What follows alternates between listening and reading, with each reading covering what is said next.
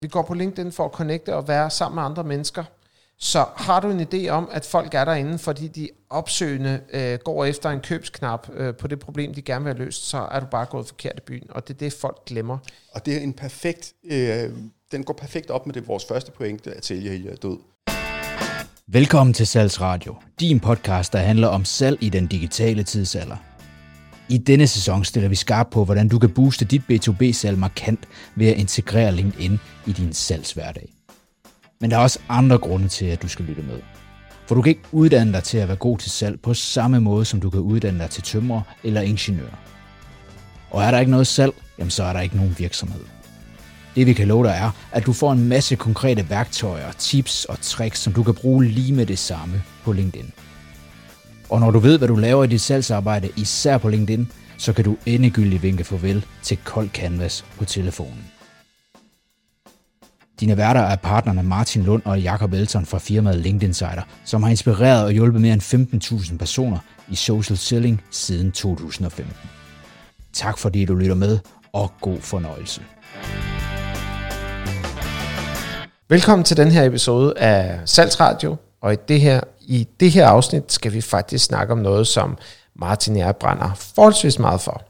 Og det er nemlig salgspsykologi på LinkedIn. Og man kan sige, at noget af det første, vi skal lære omkring salgspsykologi, eller vi har lært omkring salgspsykologi på LinkedIn, det er, drop det der sælgehælge på brede fælge. Der er ingen, der tænder på det. Hverken på LinkedIn eller i den virkelige verden. Øh, så han skal bare ud af mixet. Øh, han skal ikke være der. Øh, du, skal ikke, du skal ikke spille sælger smart. folk opdager det lynhurtigt. Og ligesom sælgehælge ikke virker i virkeligheden, så virker han faktisk heller ikke inde på LinkedIn.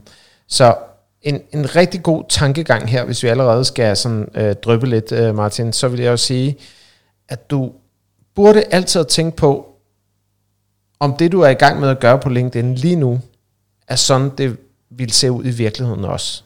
Og hvis du synes, det billede det er fuldstændig unaturligt, eller sjovt, eller underligt, eller øh, frastødende, så skulle du måske lade være.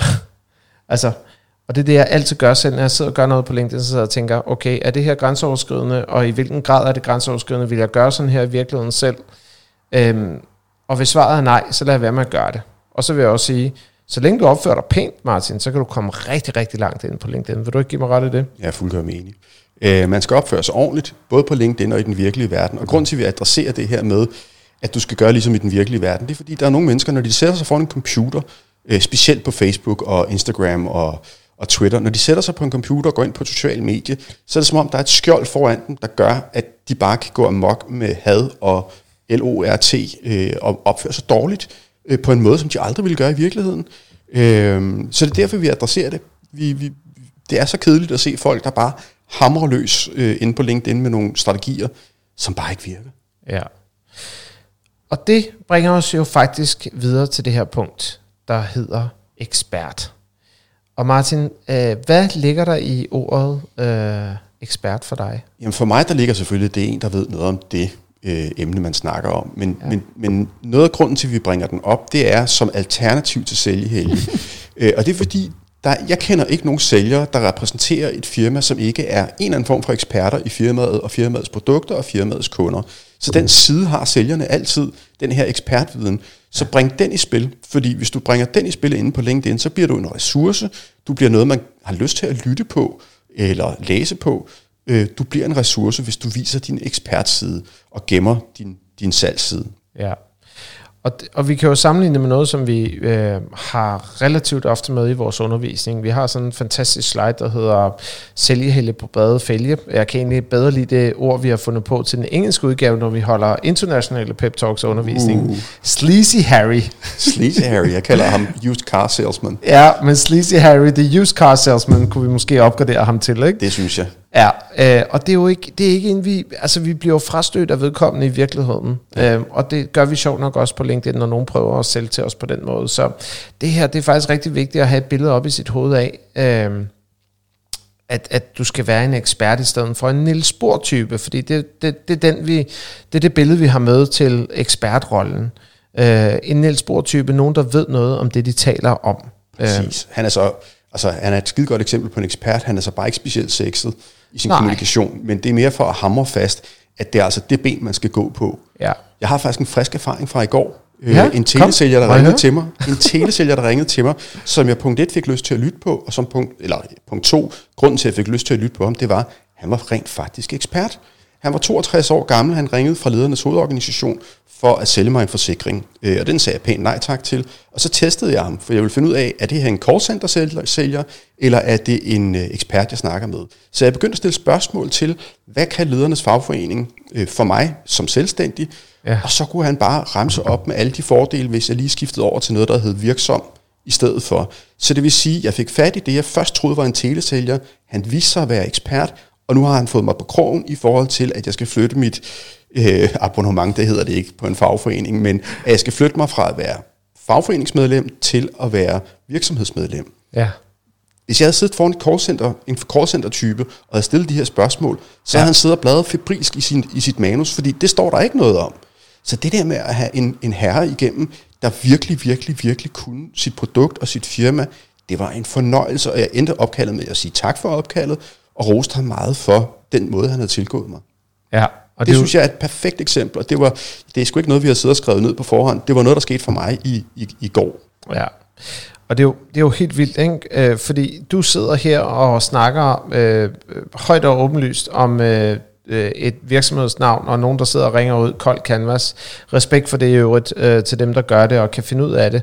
Og han kan jo nemlig finde ud af det, fordi du syretester det, og finder ud af, at han faktisk øh, kan svare på dine spørgsmål. Han og vidste så, noget. så, så flytter han sig jo fra ja. opfattelsen af at være sælgehældig til, øh, til, øh, Ekspert. til ekspert. Og hvem gider jeg købe af? I starten, af opkaldet, I starten af opkaldet, så troede jeg, det var et callcenter, og jeg Ja. var bare i gang med at smide dem ud. Ja. Lige så snart jeg opdagede, at han var ekspert, så fik jeg sympati for ham, og han fik ikke solgt mig noget, men han fik lead-genereret mig over til en af deres produkter. Ja. Det synes jeg er flot. Men det er jo... Og det, det er her problemet er, fordi når vi snakker om, øh, når vi snakker om salg øh, i den virkelige verden, når vi snakker om bare ordet salg, så er der rigtig mange, der cringer, fordi folk har ikke lyst til at blive opfattet som en irriterende sælgehelge, eller nogen, som, øh, som presser os noget på. Men salg er jo i virkeligheden... Øh, er jo i virkeligheden øh, service. Salg er en attitude. Salg er at løse problemer for andre. Og Præcis. den eneste grund til, at vi har fået det her billede af sælgehelge op i hovedet, Ja. Og det tog mig mange år at finde ud af det her faktisk. Jeg har også øh, selv siddet på et callcenter og været den der sælgehelge, for jeg havde sgu ikke nok forstand på det, men jeg havde en chef, der sagde, du skal bare ringe ud, og så skal du snakke med dem, der gider at snakke med dig.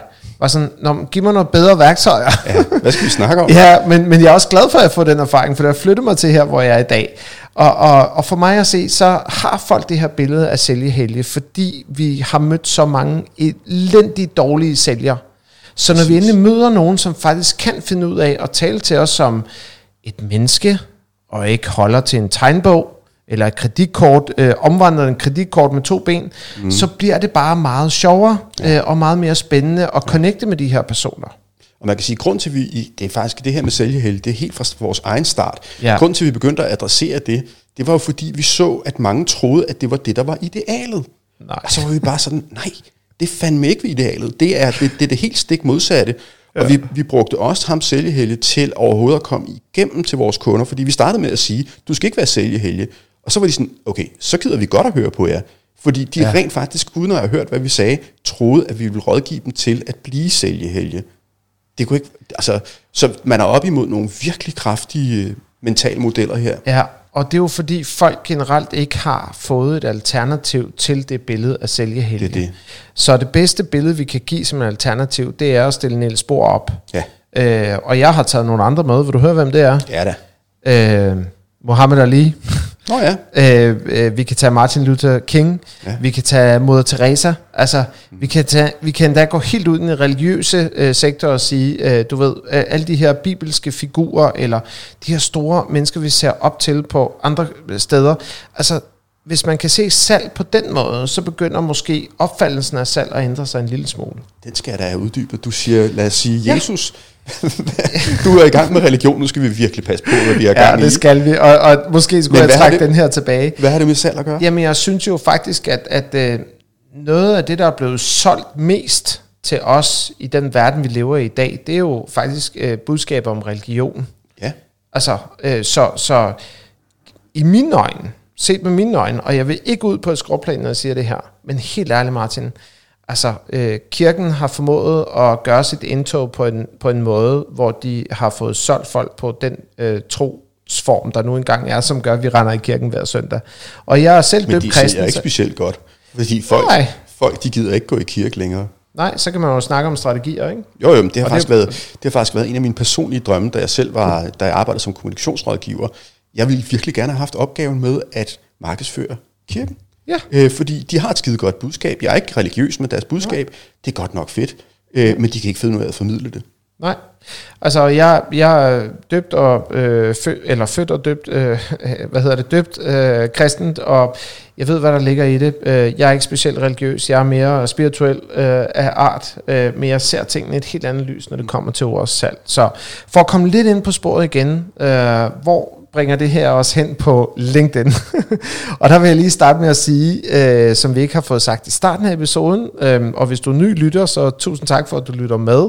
Vi har også en videoside, øh, hvor Martin og jeg faktisk sidder og kigger direkte ind i kamera nu, som ligger på vores hjemmeside, også på vores YouTube-kanal og andre steder, øh, hvor du kan gå ind og følge med. Så Kommer vi til at nævne nogle værktøjer, eller nogle billeder, eller nogle ressourcer, så finder du dem altså inde på linkedinsider.dk-podcast. Lige præcis. Ja, og der ligger alle episoderne i videoside, så kan du også uh, sidde og vinke til os. Uh, det kan du ikke Inklusiv noter til hvert afsnit, fordi det er ikke alting, man kan formidle via lyd.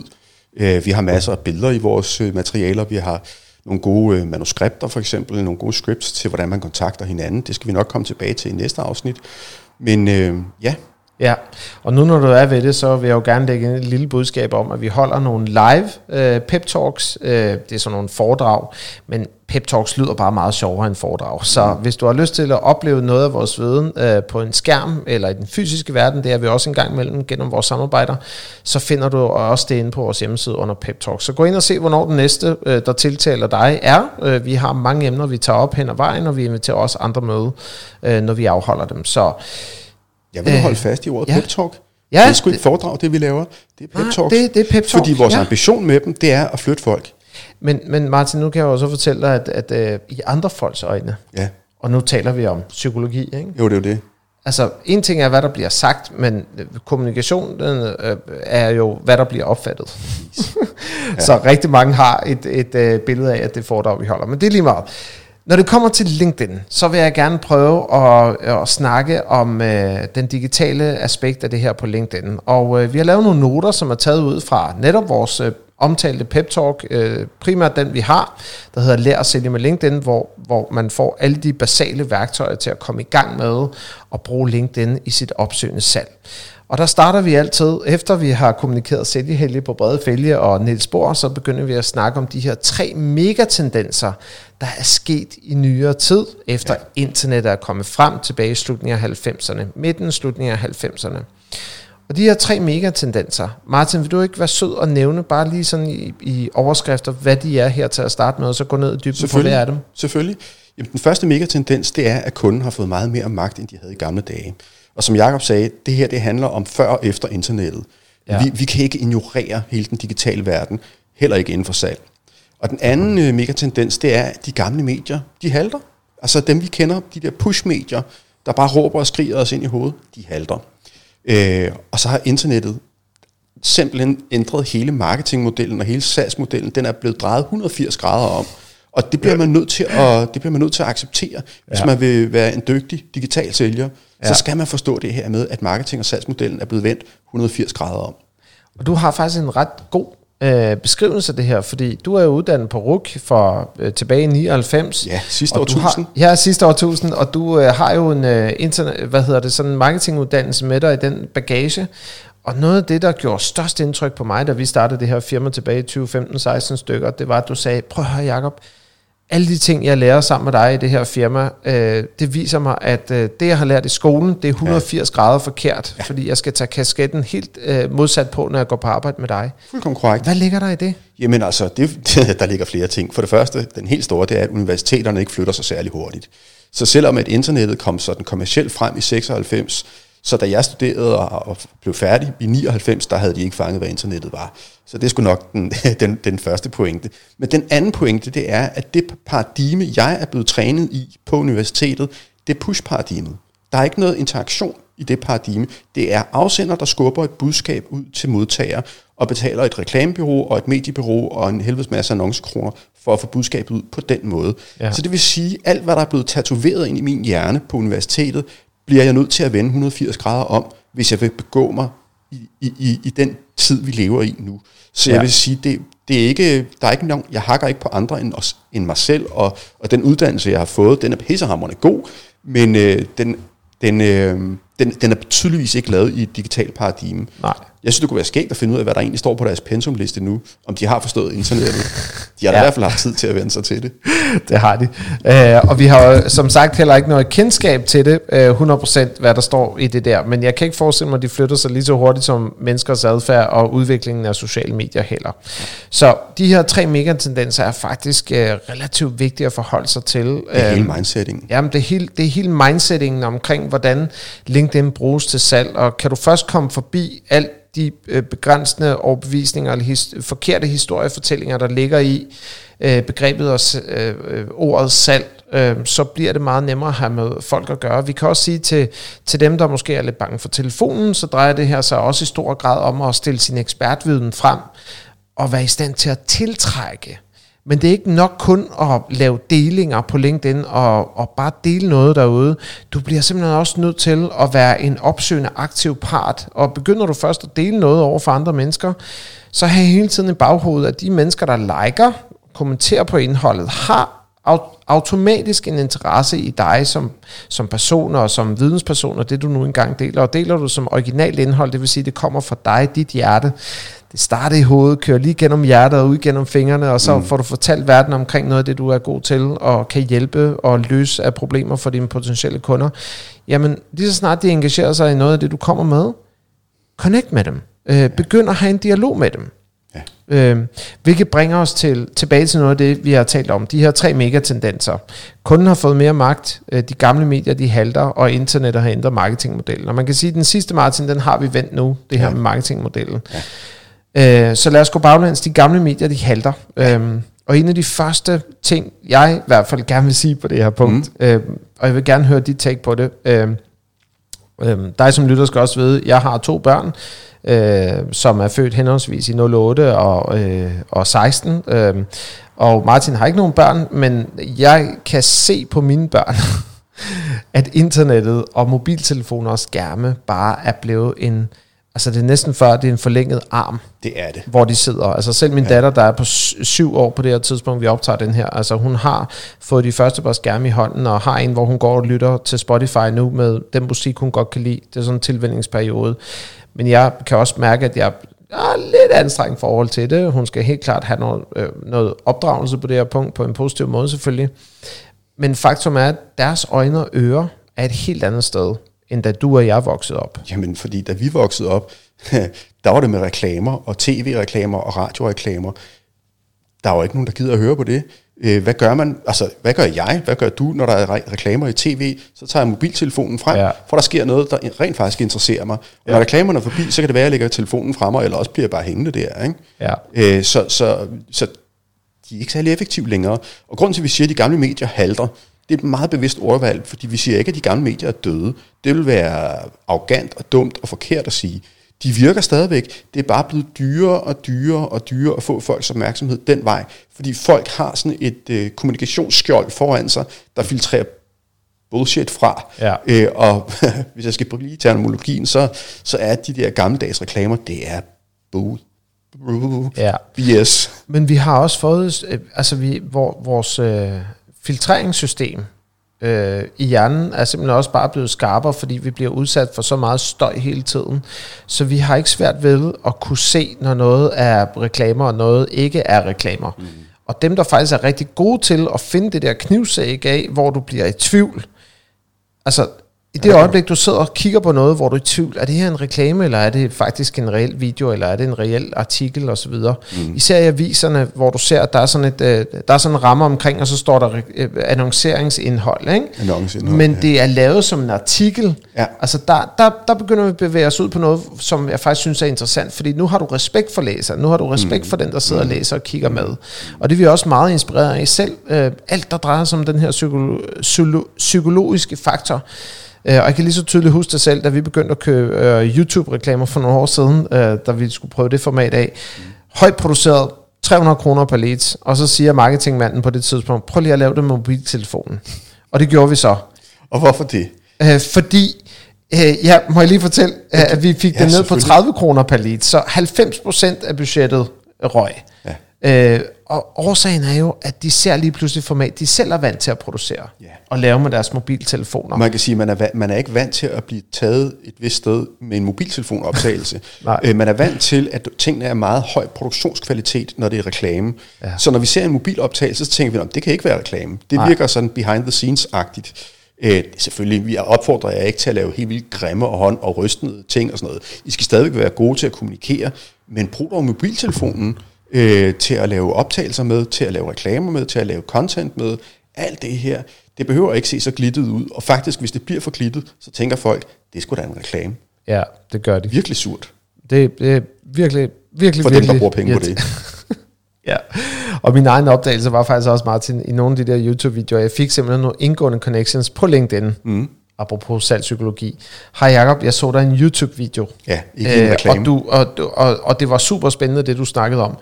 Nej, men, nej, nej Marker, du så mig en reklamevideo. Ja. Men fordi jeg havde lavet det håndholdt med telefonen, uden det store setup, så Og havde med det, fokus på kunden. Ja, og med fokus på kunden, så gjorde det bare, at jeg fik opmærksomheden. Det er jo genialt, mand. Det er jo helt vildt. Det er fedt. Ja. og så, så- fik vi også lige et kapitel om, hvordan man kan lave rigtig billig markedsføring, der virker. Ja, det kan være, at vi skal lave det. Uh, video på LinkedIn, åh, oh, der Uh, havde vi en, den skal vi åh, have. Den skal vi have i en podcast. Ja, Ja, Sådan, den er, er skrevet, den, den er skrevet ned bag øh, øret. I forhold til det her med, de kunden, Kunden gerne. Ja, kunden har fået mere magt. Uh, hvad er det første, der kommer op i tankerne hos dig? Jamen, øh, nu er det jo os selv, der har lavet budskabet, så det, der kommer op i hovedet på mig, det er, at det igen handler om den digitale øh, kommunikationsmodel. Det er jo sådan, at nu, der researcher folk på produktet eller på ydelsen lang tid før de møder en sælger. Øh, Så det vil sige, hvis du for eksempel vil købe en bil, så bruger folk enormt meget tid på at researche på biler og gå og kigge på biler på nettet og få deres viden der. Så når de møder en sælger, så er de sindssygt afklaret og ved præcis, hvad de vil have. Ja. Øh, de ved præcis, hvad de vil have, og det, ender, det betyder så, at i mange tilfælde bliver den her sælger lavet om til ekspedient, ja. øh, fordi der kommer nogle kunder, der er enormt velinformerede. Præcis. Jeg kan huske, at vi har nogle gode tal på, hvor mange gange man går hos bilforhandler, før man køber en bil. øh, du går i gamle, gamle dage, siger øh, før internettet kom, gik vi ned til en bilforhandler seks gange, før vi købte en bil. Nu er vi nede på under halvanden gang, øh, hvilket fortæller os, at øh, udviklingen går kun én vej. Og så er der en vigtig pointe, jeg gerne vil frem til her, Martin, fordi du sagde det. Hvis vi har et behov for at købe en bil, eller en vaskemaskine, eller en ny mm. cykel, eller bare øh, finde ud af, hvor sælger de øh, de her sko, jeg ønsker mig, mm. så går vi på Google. Ja, Problemet Price er, Runner. ja, ja, eller Price Runner. Vi går ikke på LinkedIn af samme årsag. Vi går på LinkedIn for at connecte og være sammen med andre mennesker. Så har du en idé om, at folk er derinde, fordi de opsøgende øh, går efter en købsknap øh, på det problem, de gerne vil have løst, så er du bare gået forkert i byen. Og det er det, folk glemmer. Og det er en perfekt, øh, den går perfekt op med det vores første pointe, at sælgerhelge er død. Ja, præcis. Så tænk over, hvor folk er i deres såkaldte købsproces, når de er på LinkedIn. Så Martin, jeg tror, vi øh, stopper den her. Øh, hvis, du, øh, hvis du har lyst til at øh, trykke på øh, abonner-knappen på Salgsradio, nu når du sidder og lytter på det, øh, hvor du end lytter på det, så sørger du for, at øh, vores episoder øh, kommer længere ud, og du sikrer dig, at øh, alle nye fremtidige episoder øh, havner hos dig med notifikation.